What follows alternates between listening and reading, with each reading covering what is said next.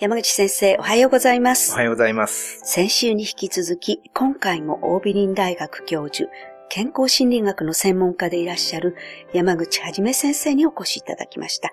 山口先生、どうぞよろしくお願いいたします。よろしくお願いします。先週はスキンシップの重要性ということで、例えばマッサージであるとか、タッピングであるとか、くすぐり遊び、なんか具体的に面白い話をお聞きしたんですけれども、はい。今週は先生の取り組みの中で、静岡県ですね。そうですねはい。掛川市との共同研究があるということで、ええそれについてお尋ねしたいと思います。はい。この静岡の掛川市というところはですね、はい。まあ、子育て支援でもやっぱり近隣の市町村とですね、はい。競合してというか、はい。いい子育てをして子供を集めたいっていうふうに思っていらっしゃるわけですよね。はい。で、ただまあ、財政的にあまり豊かではないという事情もあるそうで、だったら親子の関係日本一の市を目指そうじゃないかっていうことを市長が発案されてですね。親子の関係日本一。はい。それで、まずは親子の関係をどうしたらよくできるか、愛情を深くできるかっていうことで、スキンシップに注目されたそうなんですね。で、それで、本当にスキンシップで親子の愛情深まるのかっていうことを私に検証してほしいっていうふうに頼まれてですね。はい。それで3年前から研究に取り組んでいるんですね。はい。で、やり方としてはですね、まず、掛川市の保育園を2つ選んでもらって、で、一方の園はスキンシップをとにかく増やす園とします。でもう一方の園の方は、これまで通りの活動を続けてもらうっていう保育園とします。で、スキンシップを増やす期間をとりあえず3ヶ月に限定してですね、その3ヶ月間は保育園でもスキンシップを増やしますし、家庭でも協力してもらって、親子のスキンシップをとにかく増やしてもらったんですね。始める前と後、3ヶ月の前と後で2回調査をしまして、どう違いが出てくるかっていう検証をしたわけです。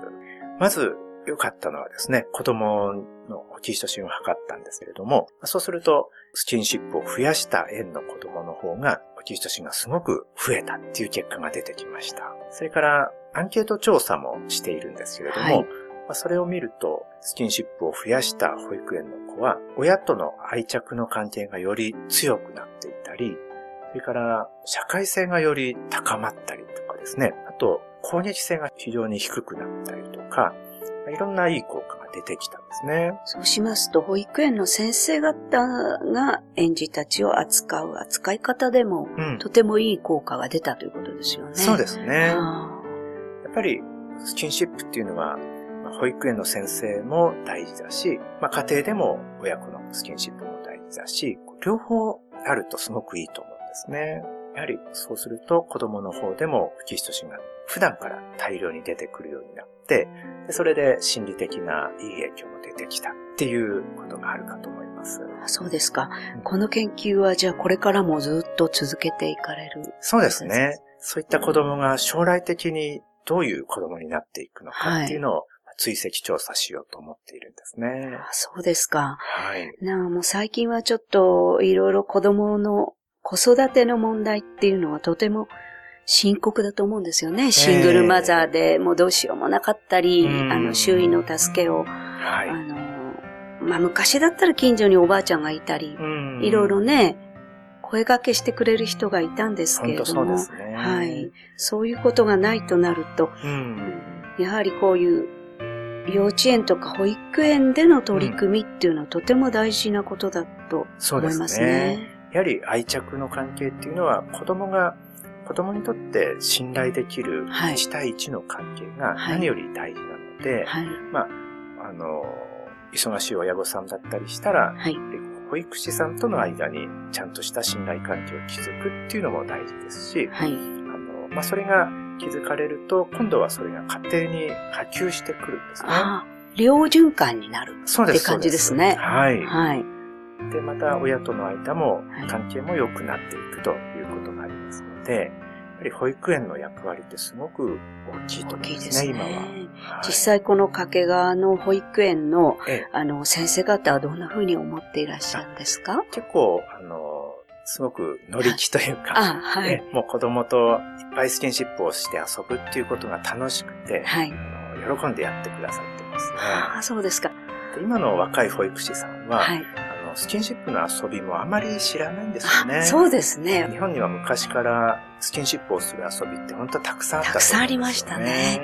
ああ、なんかとても将来を楽しみできるうん。共同研究のお話をお聞きしました。はい。ありがとうございましたあり。がとうございました。ではこの続きの話は来週もよろしくお願いいたします。はい。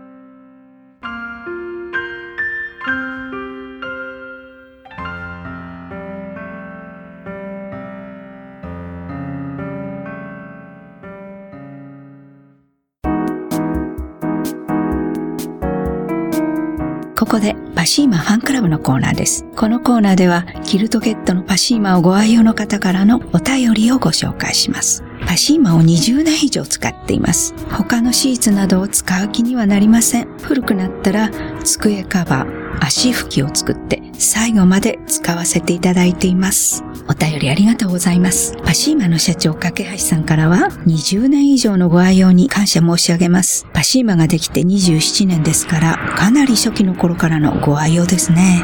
でも、20年は持ちませんから、古くなったものは枕カバーや足拭きとしてご活用されているのですね。最後まで使ってあげてください。特に周辺はほとんど新品ですからというメッセージをいただきました。次のお便りをご紹介します。洗濯しても乾きがとても早いので大助かりです。パシーマの製品を使い始めてから他社の製品に目がいかなくなりました。お便りありがとうございます。パシーマの社長架橋さんからは、いい季節ですね。パシーマを洗濯して干すと太陽と風で2、3時間で乾きます。木陰でも午前中に洗濯しておけば大丈夫ですね。今後も使い続けてくださいね。というメッセージをいただきました。以上、パシーマファンクラブのコーナーでした。パシーマ。免疫力は深い眠りから。くるまれて眠るとすっごく優しい肌触りで気軽に洗えて清潔だし使ってみたらわかるから。抜群の吸水性と肌触りガーゼと脱脂綿のキルトケット。パッシーマ詳しくはフリーダイヤル0120-28-8410 0120-28-8410